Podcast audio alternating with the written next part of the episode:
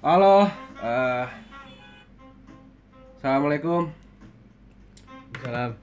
Kalian semua lagi dengerin episode 4 dari diskusi 310. Aduh, sorry banget kalau misalnya ntar ke depan bakal banyak batuk-batuk atau apalagi narik sesuatu. Intinya kamu lagi sakit eh, Bandung lagi hujan-hujannya dingin emang butuh aja ada yang ngangetin sih Oke, ah episode 4 kali ini ada bintang tamu lagi. Jadi untuk diskusi 310 ini benar-benar penuh bintang banget sih nggak nggak akan berhenti. Jadi untuk episode 4 kita kedatangan tamu dari Cigadung. Bukan, bukan, jalan jurang gua. Jalan jurang ya? Jalan jurang, lebih Jalan jurang, lagi lebih tepatnya Cigadung. lagi jalan jurang. Tapi Doi sebenarnya bukan asal Bandung, cuy. Jadi lu dari mana? Asal gua Citayam. Dan gua asal gua asal gua Citayam dan gua bakal menjadi anak Citayam. Oke. Eh tadi jadi mau ngomong Citayam sorry deh. gimana gimana tuh? Jadi gua kira daerah yang laknat tuh cuma Bekasi sama Jonggol. Tapi ternyata gue pernah kenal seseorang, gue mengaku diri gue Citayam, dia sampai kaget serius Citayam. Gue kira Citayam selama ini cuma jadi cengan. Jadi sebenarnya untuk di pikiran orang ini fiktif ya? Kota ini. Bagaimana?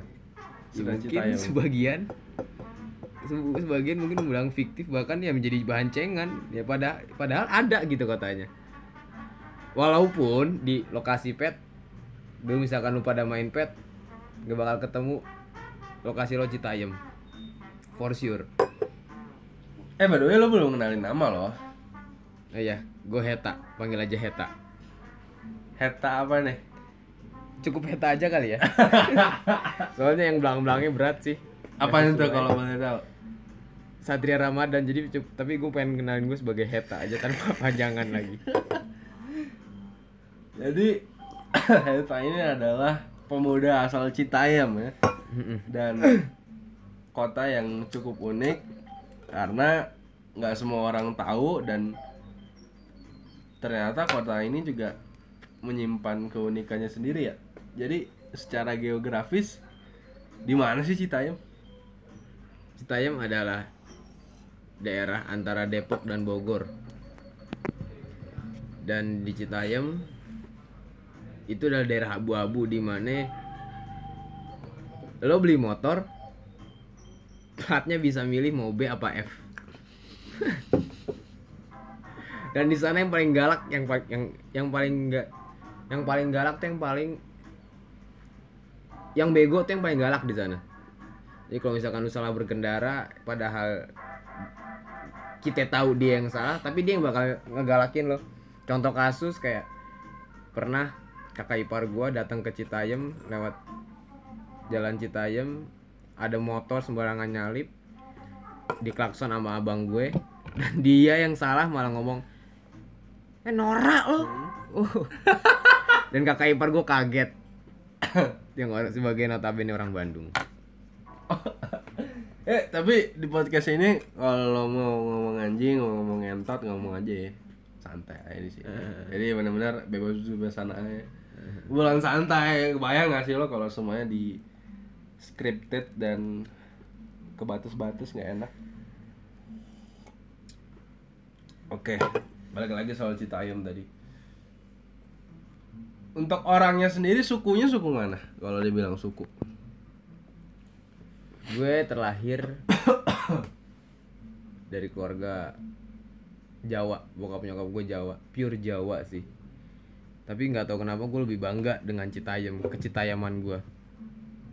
Ya karena gue kecil di sana dari lahir di sana sampai ya nginjek SMA di sana. Dan daerah seru daerah jujur ya daerah seru dan jujur dan daerah di mana kapan pun gue pulang itulah saatnya liburan. Emang jujur maksud lo gimana? iya nggak ada ya nggak ada yang ditutupin gitu. Lu goblok lu digoblokin. Lu tolol ya tololin. Lu ngehe ya di ngehein yang maksudnya nggak ada. Lu goblok tapi disindir. Jadi kita nggak main sindir di sana tuh. Jadi ya di Citayam nggak ada topeng ya kasus kasar. nyaris nyaris dibilang nggak ada topeng tapi masih ada aja Maksudnya ya minoritas notabene nggak Iya. ada topeng. gitu. Iya, iya, iya. Karena budaya nggak enakan nggak ada gitu. Nah, Soalnya dibanding kita tempat tinggal sekarang ini budaya nggak enakan mereka tuh mesti kuat banget. Terutama buat orang baru. nah Itu mungkin yang membuat mereka orang-orang Sunda adalah orang yang cukup apa ya? toleran, cukup cukup menghargai tamunya. Cukup apa ya? memfasil- memfasilitasi dengan baik lah intinya. Benar-benar disambut gitu. iya, tapi setuju. tapi terkadang karena balik lagi adalah budaya nggak enakan ada saatnya nggak enak itu hilang dan mereka jatuhnya mereka untuk melawan sisi nggak enakannya ya dengan cara menjauh aja gitu. Iya. ya nggak sih? Lo lo cukup kaget nggak dengan budaya ini? Yang lo sendiri udah berapa lama di Bandung? Ini nyaris masuk tahun kelima mungkin ya. Tahun kelima ya? Gue di Bandung. Berarti lo lebih lama dari gua 2 tahun.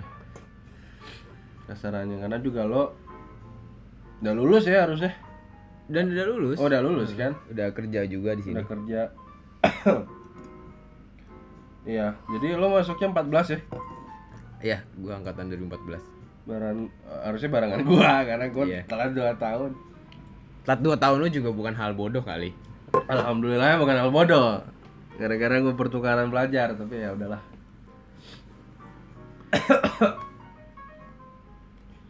Emang budaya Bandung ini Kalau misalnya di mata orang awam Yang netap tinggal Cukup memiliki sisi adaptasi yang tinggi ya. Iya. Iya gak sih? bener karena gue shock culture 2 tahun. Sok aja 2 tahun tuh? Iya. Bisa coba gimana tuh? Eh, shocknya di dari sisi apa coba? Ada kasus yang lo ingat nggak? Hal sepelenya adalah gue ketemu orang baru kenal mau it- maupun itu cowok atau cewek langsung ngomong aku kamu sama, sama gue itu awkward sih sebagai gue yang kebetawian gue yang ya gue tinggal di Citayam dengan Betawi yang gue lo. Bahkan aku kamu tuh cuma ya minimal eh maksimal tuh di di titik eh minimal sorry minimal tuh di titik PDKT lah. PDKT aja jarang buat aku kamu dan gue sama orang tua gue juga nggak pernah aku kamu selalu pakai nama Heta Mama jadi Heta pengen ini mah gitu nah ya. iya jadi iya. makanya ketika ngomong aku kamu tuh kayak wow beda ya Heeh. ya sih itu juga gue cukup apa ya cukup sering mendengar em, masalah yang aku kamu gitu dari anak-anak Jakarta yang gue pikir awalnya ah ya udahlah. Paling cuman di awal doang. Sampai temen gue yang Kalimantan sesama Kalimantan ke bawah gitu. Gue kesel kan kadang-kadang. Bawa gimana? Ke bawah. Jadi gini. Ini kan dia ini harusnya angkatan gua. Heeh. yang pas gua 2015 pertama kali gua ke Bandung gua manggil dia aku kamu. Kayak layaknya gua di balik papan sama dia. Iya. Terus Sundanya ngomong eh malu ah. Gua lu aja. Duh. nggak enak. Ntar dikira kita homo. Si anjing.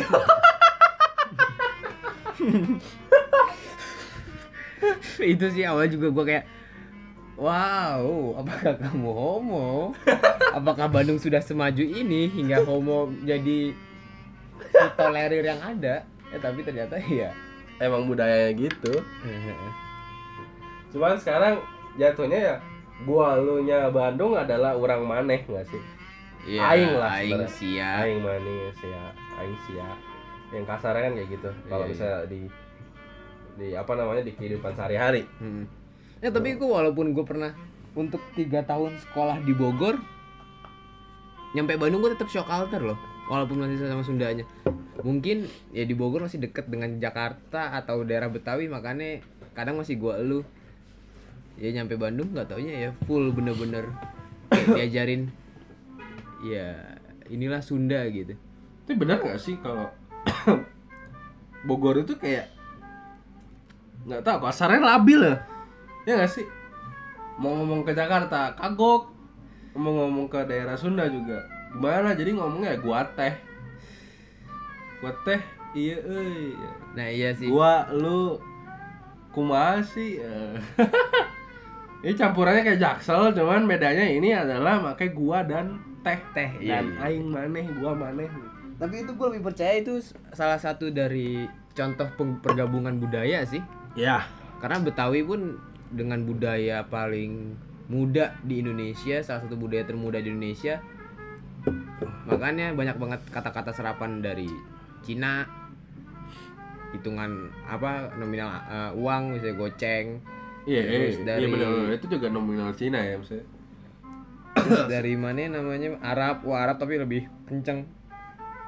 Aneh ya, aneh ente. Aneh ente banyak juga sih. Aneh ente bahkan iya iya iya gitu di Depok masih banyak yang aneh ente dan masih banyak muka-muka Arab di Depok yang berseliweran.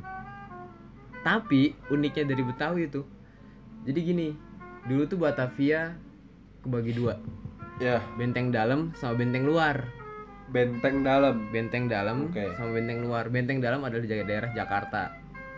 Benteng luar benteng luar tuh Bekasi. Eh, sebelah barat eh sebelah timurnya Bekasi, baratnya Tangerang, bawahnya tuh arah mau ke Bogor. Nah, ini dia.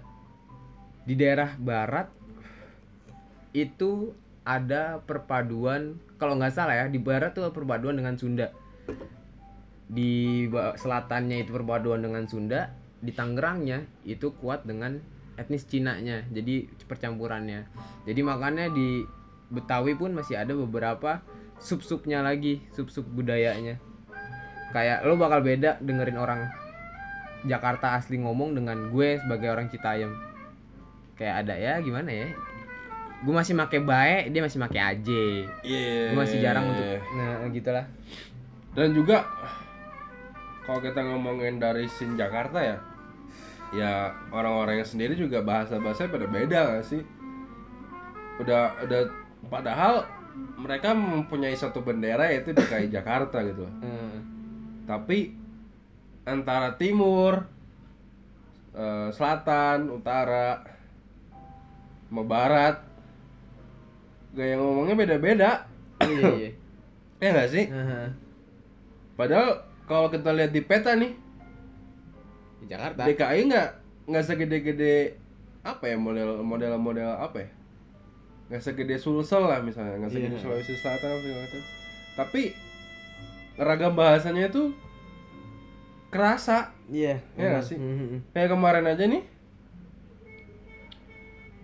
eh, di episode 3 itu ada Ambon sama Sadam. Sadam ini orang Bekasi. Antara Sadam sama Ambon cara ngomong gue lu nya juga beda gitu. Bahkan ada lagi teman gue namanya bentar bentar ja emang kamu orang Betawi kagak. Maksudnya Jakarta, maksudnya gue ngomong dari sini Jakarta nih. oh gitu. Oke Iya, iya. Oh, Ya, karena- Lo kenapa? Lu kaget ya? Dia Ambon tapi ini karena kan dua dua hal yang berbeda gitu. Ambon Betawi. Eh jadi dia di, di keluarga ini ada ada sisi timur ya, cuman muka orang tuanya katanya nggak kagak ada ininya, nah, kagak ada jangan eh, muka-muka timur ya katanya gitu. Tapi nggak tahu deh, gua gua belum oh, nah, konfirmasi ulang. Tapi yang jelas si Ambon ini loh orang Jakarta Hmm. gitu. Antara antara Ambon sama Sadama ya cara ngomongnya beda. Kalau misalnya di Jawa nih, medoknya itu ada di si Sadam. Karena sebagai orang Bekasi, misalnya yang lama tinggal di Bekasi. benteng luar memang mendoknya kelihatan Heeh. Tambah lagi temen gue yang namanya Rido nih, temannya Sadam. Dia lebih Bekasi lagi dari Sadam. Lah iya ya. Oh iya? wah oh nggak tahu sih. Eh, ada gitu gitu gitu logatnya. Ini emang sisi medoknya itu ada sendiri gitu tapi menurut gue ya kenapa eh, di Jakarta itu antar mata angin ya Jakarta Timur, Jakarta Barat, Jakarta Utara, Jakarta Selatan. Kenapa bisa beda-beda? Karena ada sisi variabel pergaulan. Variabel-variabel yang dianggap remeh tapi itu mempengaruhi pola pikir mereka. Contoh? Lo akan melihat perbedaan yang kontras ketika lo ngobrol sama orang Jakbar dan orang eh, Jaksel. Ini gue di mata ini ya sebagai orang luar Jakarta, sebagai orang Kalimantan yang ngelihat langsung cara mereka ngobrol gitu. Karena teman-teman gue juga beragam kan. Hmm. Rata-rata kalau teman gue yang selatan ya Gue ngomongin klise yang ada di internet ya Kayak saya gabung-gabungin bahasa Inggris Gue juga sering-sering gabungin bahasa Inggris Tapi kenapa mereka bisa ngomong campur dengan bahasa Inggris itu itu tuh ada pasti ada sebabnya gitu loh. Kayak misalnya apa yang ditonton sama dia apa yang didengar sama dia kebanyakan kalau kasar itu barat banget. Iya. ya nggak sih? Hmm. jadi kayak dia keseringan nonton di Netflix terus dengerin di Spotify juga lagu-lagu lagu-lagu yang beda. Lagu-lagu yang nggak cukup mainstream. Kasarannya kalau sekarang tuh ya pada dengerin Boy Pablo pada dengerin Yoro Temoa apa Toroyemoa gitu-gitu. Jadi beda selera musiknya. Terus juga di Netflix ya bukan nonton Stranger Things gitu tapi kayak nonton model-model eh, minimalism. Terus nonton eh, Tidying Up with Marie Kondo. Jadi gitu gitulah jadi dia meskipun platformnya mainstream tapi tontonan yang ditonton tuh beda gitu. Bahkan nonton stand up aja kalau orang lain masih nonton stand up Panji di YouTube dia udah nonton eh, Eddie Murphy misalnya di Netflix gitu loh. Jadi bukan ngomongin kasta ya tapi memang referensinya beda. Bener nggak sih? Kalau Iya. lu gimana pandangan lu? Setuju sih gua. Ya itu akhirnya dari kalau yang gua ambil dari pandangan lo akhirnya terlahirlah efeknya yaitu gua ngomong bahasa Inggris gua ter- terlihat intelektual. Ah. Padahal gini deh. Gua beberapa gue punya beberapa temen di sekitaran gua tuh dia menggunakan bahasa baku banget kadang buat ngobrol. Oh iya? Mm-mm. saya anda gitu saya anda Oh dan iya dan dan itu pun ternyata nggak gua meng- gua melihatnya juga menambah segi intelektual juga walaupun itu adalah kata baku bahasa Indonesia. Dan dia jarang mencampur bahasa Inggris. Bahkan gua nggak pernah denger dia ngomong campur bahasa Inggris. Kecuali di beberapa tempat kayak misalkan dia ngomongin hal kopi. Kan hal kopi beberapa jenis ada yang nggak bisa diartin ke bahasa Indonesia. Atau Ya. kita lebih seringnya kayak nyebutnya kayak kalita. Wave kan nggak enak juga ngomongnya ombak kalita kan? Eh Iya untuk beberapa kasus gitu. Tapi ya menurut gue segi intelektual bisa didapat di mana aja selain lo bis selain lo harus ngomong pakai bahasa luar tapi bahasa Indonesia juga masih bisa Ya. untuk menambah ke intelektualan lo. ya maksudnya yang gue tarik eh, kesimpulan tadi gue nggak nyalain mereka yang nyampur nyampur bahasa Inggris tapi gue lebih lihat dari sisi ini tuh kebawa dengan keseharian dia apa yang apa yang dia kerjain tiap hari gitu loh. jadinya itu tuh pure buatan dia maksudnya itu kebawa bukan dia sok-sok pintar gitu Iya ya. iya iya. tapi yang nggak setelin kan kadang-kadang ada orang nih di luar Jakarta Selatan yang memang wilayahnya dia bukan itu luar Jakarta malah dari Jawa atau enggak Ntar gue dibilangin ini lagi, gue dibilangin rasis lagi. Ini gue orang Jawa ya, gue lahir di Malang nih. Jangan jangan jangan jangan dibully nih gue nih. ya jadi orang mana ya enak ya? ya orang luar ya orang Sulawesi atau orang Jawa gitu misalnya. Orang Jawa aja deh biar aman. Saya gua gua juga. Jadi dia kesehariannya ini di, di anak-anak di tongkrongan apa segala macam. Dia ngomongnya pakai literally basically. Oh ya dicampur-campur gitu tapi awalnya memang dia di- di- dia nggak ada nggak ada pembelaan untuk harus kayak gitu maksudnya pembelaan untuk menggunakan bahasa seperti itu gitu loh iya iya iya jadi dia benar-benar melakukan itu pure buat kelihatan keren Hmm. kan orang jadinya kampring nggak sih Iya benar-benar. Tapi ya itu dia mungkin balik lagi. Ketika orang Jakarta Selatan referensinya udah ke Western atau Ya, ke USA, ya. tapi ya mungkin temen lo itu referensinya lebih ke orang dalam negeri yang padahal mereka punya. Nah itu iya iya itu, itu menarik tuh. ya. ya sih Mhm. jadi ya ada orang yang kebentuk karena referensi ada orang yang kalau opini gue ya Hmm. menjakartakan diri Mhm. ya nggak sih Iya iya. karena gue pernah ada di, di di wilayah fashion ya wilayah permodelan modeling terus gue ngeliat di situ di dunia fashion entah gue yang salah apa gimana ya lingkungan mereka lingkaran mereka sebenarnya yang benar-benar orang Jakarta itu nggak begitu banyak. Adanya adalah orang luar yang tinggal di Jakarta lama dan akhirnya menjakartakan diri. Jatuhnya kasarnya kayak kita nih. Mhm. lo baru lima tahun gue baru tiga tahun di Bandung tapi udah nganggap diri orang Sunda. Iya? paham nggak paham nggak maksudnya Lu udah menganggap diri lu orang Sunda? nggak maksudnya Oh. kasarannya kayak gitu Oh, iya, kalau kita iya, iya. analogiin sama orang-orang yang dunia fashion tadi itu jadi dia ngeranggap nganggap dirinya udah udah advance banget nih kehidupan dia kehidupannya udah paling bener sampai ada di titik dia mencemooh semua orang setuju setuju. ada titik di mana dia dasar kampungan baru ke mall aja udah baru ke GI aja udah ngeliat atas bawah udah bingung ya bisa aja dia bingung kan dia gede anjing Iya iya. mau ke mana lo di GI bangsat ya gak sih Tapi emang kayak gitu sih menurut gua. Apa namanya? jadi Pola. jadi ironi gak sih emang pola seseorang yang dia nggak tinggal di kota yang notabene dia tinggal di ya mungkin di suatu daerah datang ke kota besar Jakarta Bandung sejauh ini itu aja dulu dari Jakarta Bandung karena gue nggak mau main ranah lain ya ya ya ya mereka bakal ya mereka bakal membandungkan atau menjakartakan diri mereka ya dibanding orang Jakarta aslinya betul Iya gak sih? Kayak padahal orang Jakarta nggak segitu-gitunya atau Iya. orang Bandung nggak segitu-gitunya.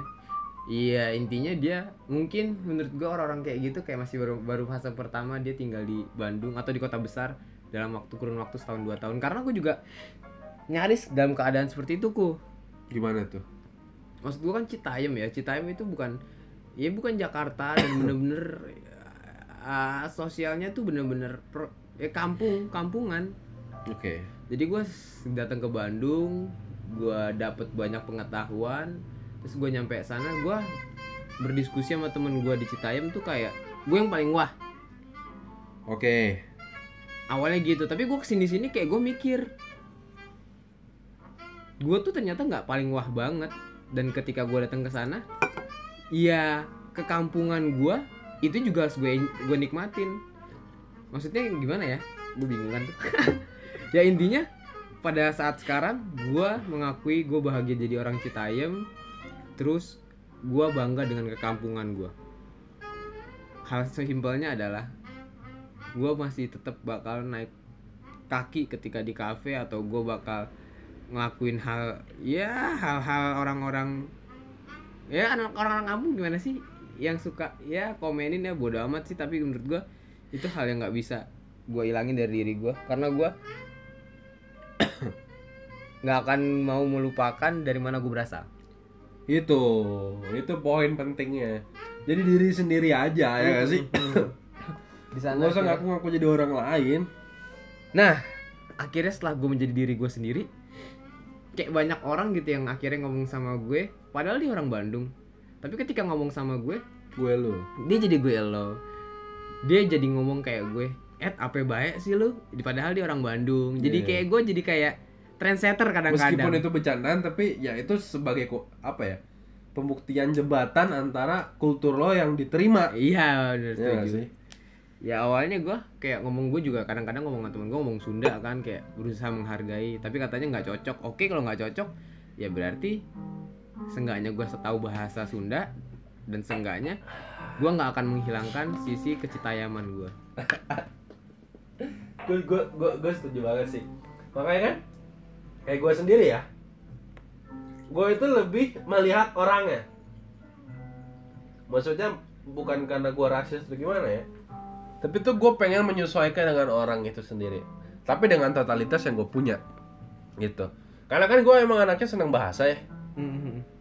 Jadi ketika gue ketemu sama orang entah itu orang Jawa orang Batak orang Padang orang eh, Betawi eh, Bugis apa segala macam gue bakal ngikutin sebisa mungkin aksennya dia dan kata-kata yang kosakata yang emang dia pakai gitu. Karena gue juga lumayan mempelajari bahasa-bahasa mereka.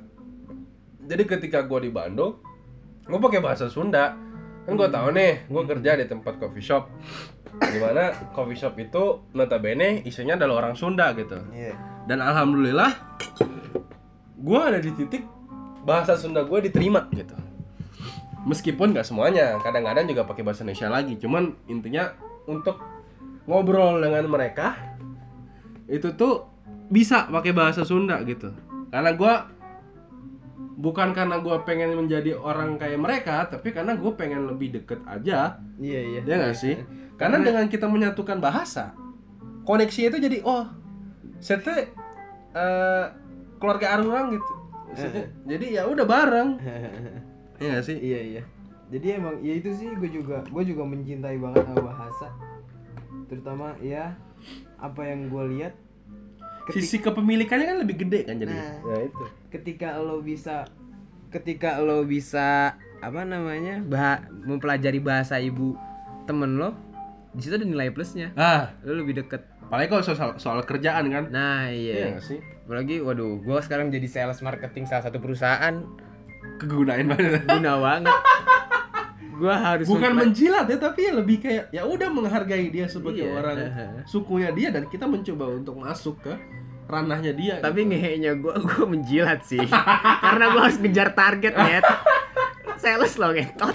iya iya marketing ya mau Iya, diapain iya, lagi Mau diapain lagi? Tapi kalau untuk pertemanan, akhirnya untuk menjalin relasi, akhirnya ya itu masalah yang menurut gue itu adalah yang fine fine aja Iya. tuh. Ya tadi kayak lu bilang, ya emang harus untuk mempelajari suatu mempelajari. bahasa setidaknya mempelajari lah ya. Ya nggak sih? Baru. karena Daripada lu ketawa tapi lu nggak tahu ah, maksudnya apa ya kan kayak benar. Ah, benar. Kadang-kadang kan mereka di awal menghargai yang tadi gue bilang kan budaya mereka adalah nggak enakan. Di awal mereka menghargai nggak enak nggak enak. Makin lama kenapa sih Sih Benar, anjing. benar. gitu. Jadi ya udah males ditinggal nggak diajak ngobrol lagi. Ya nggak sih? Karena gue juga pernah di posisi itu gitu loh. Jadi ya mau nggak mau gue sebagai tamu luar ya harus menyesuaikan diri lah. Masa kita yang datang kita yang minta di Hargain. minta dihargain lo siapa anjing? Iya iya. Iya sih? Kan ironinya banyak yang kayak gitu ya. Mhm. kayak ng- nganggap diri paling raja Ya, datang ke suatu tempat harga gua dong. Analogi kecilnya adalah ketika lo sebagai tuan rumah tiba-tiba tamu lo ngehe. Itu analogi kecilnya aja gitu. Nasi goreng dong. Iya dong, iya iya. Padahal di rumah lo cuma ada pisang goreng. Iya iya gak sih? Iya. Pisang gorengnya belum ditawarin lo minta lebih masa, monyet. masa pisang goreng didedek jadi yang nasi kan nggak mungkin. Makan nasi lauknya pisang goreng mau lo iya iya iya iya iya. Ya jadi gitu gitu intinya. Saling menghargai ya nggak sih? Setuju. Ya meskipun kita nggak bisa bahasanya mereka kan setidaknya kita menghargai kultur mereka kayak yang lo lakuin gitu kan. Iya. Lo mencoba untuk masuk pakai bahasa Sunda tapi ternyata katanya kurang cocok. Ya udah lo jadi gue lo lagi tapi menghargai budaya mereka. Dan gua akhirnya mengulang itu ke orang yang baru lagi. Nah Jadi biar maksud gua perkenalan gua akan gua lakukan dengan bahasa Sunda untuk mendekati tapi nanti kan kita sama-sama saling kenal nih. Dia tahu gua ternyata gua nggak bisa bahasa Sunda ujung-ujungnya pasti dia juga bakal ngomong. Bahasa Indonesia lagi bahasa gue gue udah lagi. masih pakai bahasa Sunda maksa ya ya ya. ngedengerin lu tuh. Ya udah. Jadinya ya sama-sama enak. Lo nggak dijauhin lo tetap diakuin sebagai orang Citayam. Dan ya udah. Dia sebagai orang Sundanya dan lo sebagai orang Citayamnya. Hmm. nggak nggak perlu mengada-ngada menjadi orang lain jadi ya balik lagi. Penghargaan budaya sih. Iya. itu itu yang gua rasa miss banget sih di di di di kalangan era sekarang. Era sekarang.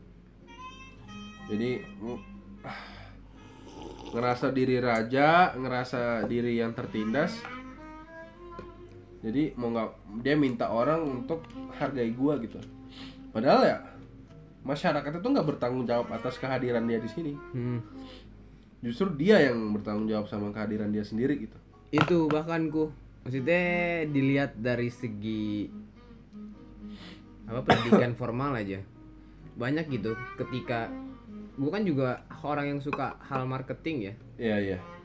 Bahkan nggak marketing aja sih menurutku jadi banyak banget ilmu-ilmu dari pendidikan formal tuh kan mengacunya referensinya terhadap negara-negara maju. Ya. Yang masih belum bisa diaplikasiin di keadaan Indonesia sekarang paham gak sih lo? iya iya. Iya benar. Setuju. Jadi ya makanya maka mak- maksud gua sebelum lo mempelajari ilmu lo lebih dalam tapi ada baiknya lo aplikatif nggak di sini? Nah itu. Maksudnya real- realistis gitu dengan keadaan. Ya kesampingin deh pemikiran lo tentang dunia luar tapi lo harus realistis dengan teman-teman lo sekitar yang akhirnya harus menghargai budaya iya masing-masing Tapi kita bukan bilang kalau mereka budaya lu, ah, mereka mempelajari budaya luar itu salah ya. enggak enggak salah Justru malah itu bagus untuk dapat referensi yang lebih rich, lebih luas lagi, lebih kaya lagi ya nggak sih. Jadi konten dia nggak itu itu aja. iya benar Tapi bukan berarti lo harus memaksakan orang lain untuk ikut pemikiran lo. Nah, Tapi hati-hati juga nih, hati-hati juga nih ketika lu mempelajari budaya luar, misalkan lu mempelajari Inggris misalkan, Ya, lo bakal menjadi manusia yang so Inggris. Padahal orang Inggris nggak kayak gitu, kayak sama kayak di poin kita sebelumnya. Berusaha menjadi Jakartans, tapi sebenarnya lu Bukan. orang Jakarta nggak kayak gitu-gitu amat. Iya. Nah itu hati-hati blundernya di sana. Iya iya iya iya iya. Paling yang bagus adalah ya udah sisi mungkin sasa- sisi cara penghidupannya, maksudnya cara cara dia hidup ya kayak kayak misalnya banyak lah budaya luar yang bagus, terutama dari dari sisi sanitasi ya, Nah, masalah pemilihan sampah, masalah menghargai orang apa segala macam itu termasuk budaya luar yang aplikatif. Balik lagi ke Indonesia itu sebenarnya bisa disaring gitu loh. Jadi ada budaya-budaya luar boleh aja lo anut tapi jangan sampai maksain orang karena lo tahu itu budaya yang riskan untuk diaplikasikan ke eh, masyarakat Indonesia gitu iya. Contoh hubungan sesama jenis nih lagi lagi in di tren Indonesia. Gue selalu nyebut ini di episode-episode karena gue kesel sebenarnya. Mereka mereka gue nggak gue nggak gue kesel lagi nih. Gue nggak ada masalah sama orientasi seksual lo. Lo terserah deh mau bercinta sama siapa saja terserah karena itu memang hak lo. Tapi bukan berarti lo harus memaksa orang untuk menerima keadaan lo. Ah, kan kita misalnya nih lo diem diem aja nih. Lo pacaran pacaran aja.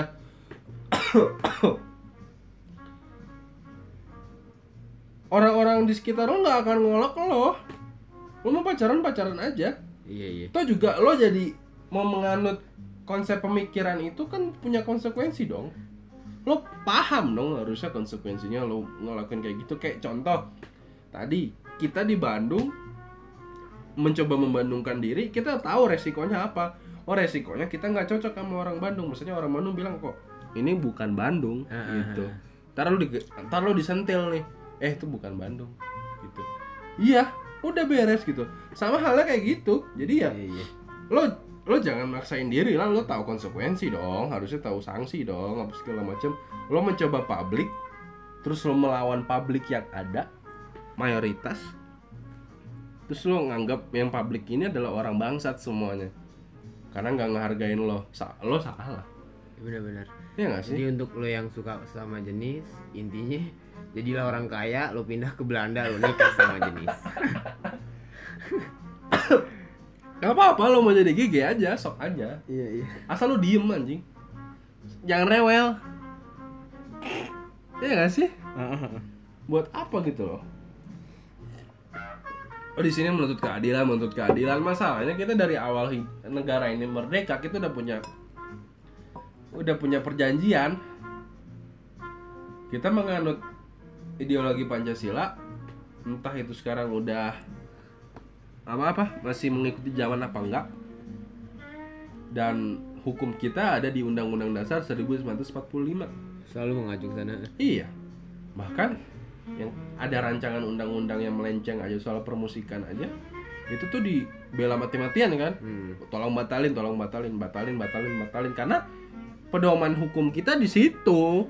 Kalau itu sampai jadi pedoman hukum kita kan berabe Iya, iya. meskipun tetap bisa underground ya cuman tetap aja nggak enak kan. Kayak ya zaman pers Soeharto lah. Meskipun sekarang bebas kan ngehe juga sih emang bebas bebas banget sekarang. Soalnya bebasnya dipakai sama politikus untuk media kendaraan dia gitu. Cuman nih balik lagi. Eh,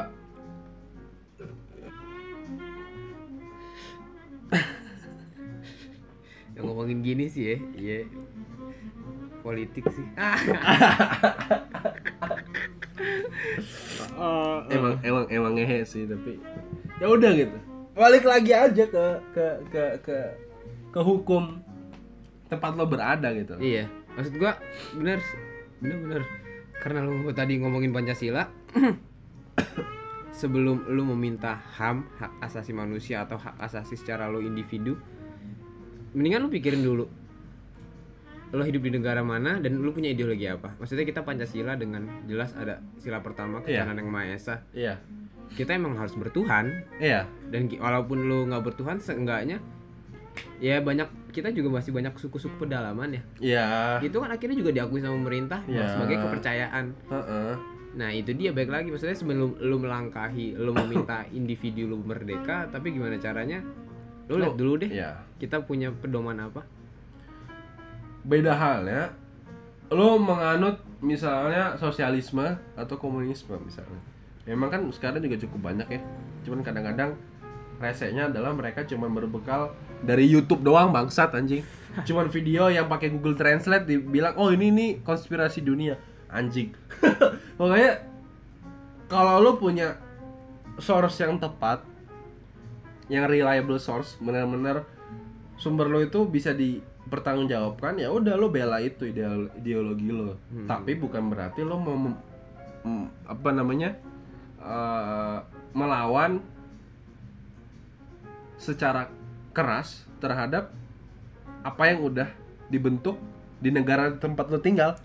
Ya gak sih? Jadi terserah lo mau jadi komunis boleh. Lo mau jadi agnostik mau jadi orang yang ateis boleh. Tapi lo juga tetap harus menghargai hukum yang ada. Bukan berarti lo lo nggak mau ngikutin nggak apa-apa tapi jangan balik lagi. Lo harus tahu konsekuensinya apa. Iya konsekuensi tanggung jawab lah. Iya tanggung jawab. Kan lo berarti kalau misalnya melawan arus lo udah harus bersiap dong membawa persiap eh, membawa peralatan untuk melawan arus itu. Ikan aja punya skill sendiri kok si salmon untuk melawan arus untuk balik lagi ke hulu. Apalagi manusia gitu loh yang jauh lebih intelektual. Dia melawan arus eh, melawan arus pemikiran ya harus tahu konsekuensinya apa dan harus punya materi-materi yang kuat. Adu argumen aja. Iya gak sih? Iya. Adu argumen based on text Heh, yang based on YouTube. Jangan based on YouTube, jangan based on Line Today. Ah. Ah. Ah. Ah. Boleh YouTube, tapi YouTube-nya apa dulu channelnya cuy? Kalau channelnya Google Translate ya anjing dong.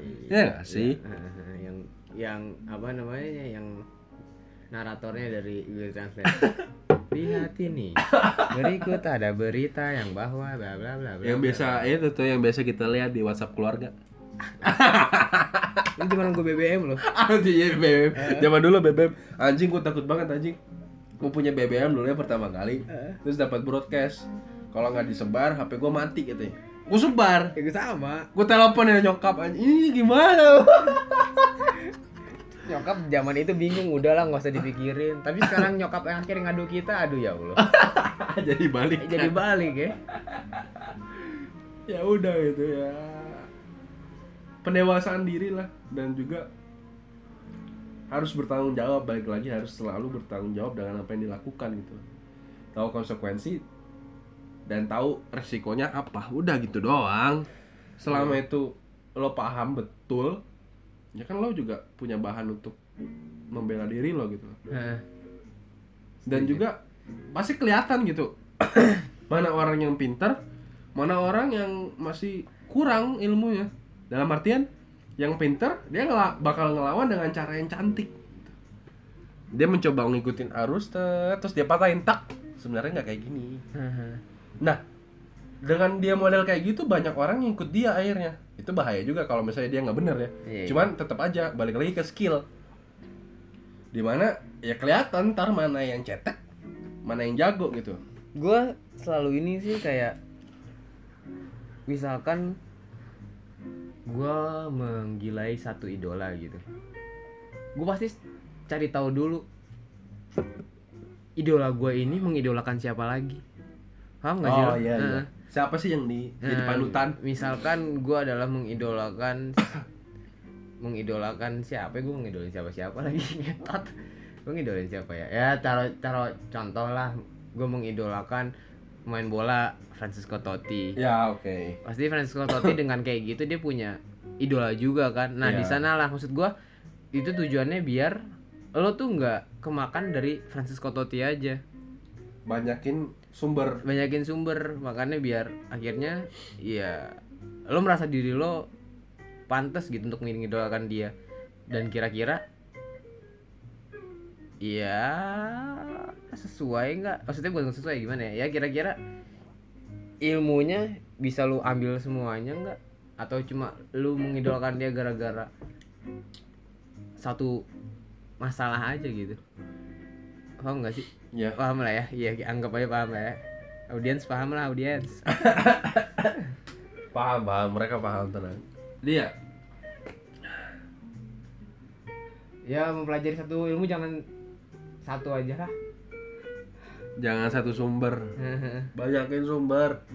Sayang banget soalnya aduh lo hidup di zaman yang enak. Enak dalam artian bener-bener terfasilitasi bahkan lo ngewe sama virtual reality aja bisa gitu anjing.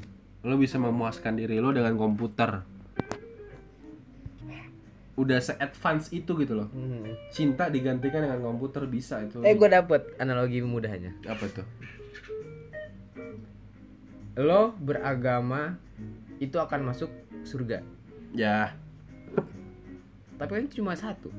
Maksudnya pasti ada variabel lainnya kenapa gue harus masuk kenapa gue bisa masuk surga? Ya. Maksudnya jangan lo cuma mentang-mentang oh gue beragama. Ya tapi lo akhirnya cuma dengan lo mengagungkan agama lo tapi lo lupa ternyata ada nilai-nilai lain yang harus sebenarnya juga diamalin. Apa sih alasan Allah untuk memasukkan lo untuk ke dalam surga gitu? Nah Iya. Iya nggak sih? Apa alasan Tuhan lah atau alasan dewa atau alasan iya. persembahan yang lainnya lo benar Islam lo benar Kristen lo benar Katolik Buddha. Tapi lo di mata petinggi Tuhan eh petinggi agamanya dalam artian penciptanya ya lo sederajat dengan orang lain. Identitas sebagai Islam Kristen Katolik itu nggak cukup. Tapi tetap harus berkontribusi dengan masyarakat. Iya. Harus ada nilai-nilai positif yang dibagi. Jadi kasarnya kayak di kampus aja gitu loh. Lo nggak cukup cuman belajar doang dapat nilai tapi lo juga harus ada pengabdian masyarakat dalam bentuk seperti KKN Hmm. atau juga mensejahterakan UKM UKM sekitaran lo yang gue benci sebenarnya karena capek banget anjing. Tapi ya itulah tugas yang kita harus emban dengan baik gitu. Jadi yang seperti lo bilang tadi ada variabel-variabel lain yang harus dipertimbangkan dan dikerjakan. Sebelum lu ya sebelum lu menghina atau sebelum ya intinya ya lu ilmu jangan pelajarin satu lah. Walaupun ngehenya konsekuensinya lu bakal pusing dengan ilmu baru. Ya, tapi lu ya harus terima lah karena dengan lu mempelajari hal yang gak lu suka itu bakal menjadi ilmu terbaik lo gue percayanya seperti itu oke. Setuju, setuju, setuju. Jadi kalau misalnya kita simpulkan nih dari uh, obrolan kita tadi, pertama nggak ada salahnya untuk punya pandangan yang beda, hmm. benar ya? iya Tapi balik lagi kita harus tahu konsekuensi pandangan yang kita anut iya dan harus punya source kuat untuk melawan pandangan-pandangan yang kita sedang lawan arusnya. iya Dengan cara apa? Dengan cara memiliki sumber yang banyak. Ya, jadi benar sih dari satu buku kita bisa dapat gitu. Tapi buku-buku lain juga bisa menunjang ilmu yang lo anut gitu. iya Ya nggak sih? Benar ada Al-Qur'an. Tapi kan tetap ada buku-buku soal tafsirnya, buku Hadis. soal hadis, sunnah, apa segala macam yang memperkuat ilmu yang lo udah punya. iya Karena kalau misalnya kita benar-benar bedah satu buku Al-Quran aja, satu kitab Al-Quran aja udah banyak ilmu yang kita dapat gitu. iya Ya nggak sih? Apalagi Al-Quran ini adalah kitab yang puitis, yang bahasanya itu ber apa namanya? Eh apa sih bahasanya itu? Kalau misalnya banyak artinya ambigu Hmm. kata-katanya itu ambigu. Kenapa makanya kita butuh tafsir dari sega dari berbagai banyak orang uh, penafsir ya untuk menyatukan mencari titik uh, mencari benang merah dari pesan yang disampaikan di Al-Qur'an gitu. Iya gak sih? tafsir lalu diskusi Nah, kan di agama kita sendiri diajarin kan tabayun diskusi. Bukan menjudge. Iya gak sih? iya setuju kalau kita selarasin dengan konsep yang terjadi dengan situasi yang terjadi di Indonesia model-modelan kayak Ahok misalnya benar sih memang dia salah tapi bukan berarti kita harus menghardik dia sebegitu jahatnya apa bedanya kita sama orang jahat gitu? Ya nggak sih? Kita juga harus tetap ngajak diskusi dia gitu. Bisa jadi dengan kita ngomongnya pelan-pelan ngikutin arusnya si Ahok terus kita patahin di akhir dia juga bakal ngikutin kita. Iya. Jadi ya intinya santai aja dulu kalem jangan ngegas. Iya. Banyakin ilmu banyakin source lo, lo bisa ngelawan orang akhirnya ngelawannya cantik gitu. Nggak harus berkoar-koar ganyang lah bakar lah apa segala macam. Pandangan orang yang berbeda bukan kayak gitu. Agama mana sih yang nyuruh orang buat ngebunuh orang lain? Nggak tahu kalau satanis ya. Gua gua nggak paham. Tapi ya gitu nggak ada salahnya punya pandangan beda nggak ada salahnya punya orientasi seksual yang beda tapi lo harus tahu konsekuensinya apa. Iya. Menarik ya hidup. unik. Lo ada pesan terakhir kan Nita? Pesan terakhir. Untuk closing statement jadi diri sendiri yo. Sekampungan apel lo. Ah walaupun lo kampung gimana walaupun lo kampring gimana. Dan kedua jangan bosen-bosen dengar omongan orang. Oke. Tapi balik lagi jadikanlah referensi. Hmm. dan jangan ditelan mentah-mentah. Cobalah cari referensi lain yang mendukung referensi yang lo punya. Kayak gitu thank you banget nih kita udah sampai menit ke 50 lagi. Sama-sama. Suatu kehormatan. Bisa dat- datang kemari ke kamar 310 310. 310 diskusi 310 Oh, oke. diskusi 310. teman-teman semua kalau misalnya ada cerita-cerita yang lucu cerita-cerita yang unik yang pengen dibahas di sini atau sekedar peker- pertanyaan ngomongin cinta juga boleh karena episode 3 kemarin kita ngomongin cinta tapi dikemasnya juga lebih cantik Eh, kalian boleh email di diskusi310 at gmail.com dan juga bisa langsung japri langsung di DM Instagram di @pratama_kukube. Di situ ada highlight diskusi 310 yang lo bisa dapet link langsung ke Spotify, ke Google Podcast juga ada, Apple Podcast juga ada. Jadi alhamdulillah podcast ini udah tersebar dengan baik. Thanks to Anchor Anchor.fm. Jadi keresahan yang dialami di sehari-hari bisa dituangkan di sini gitu. Jadi thank you banget semuanya yang udah dengerin dan bye bye. Assalamualaikum. Assalamualaikum.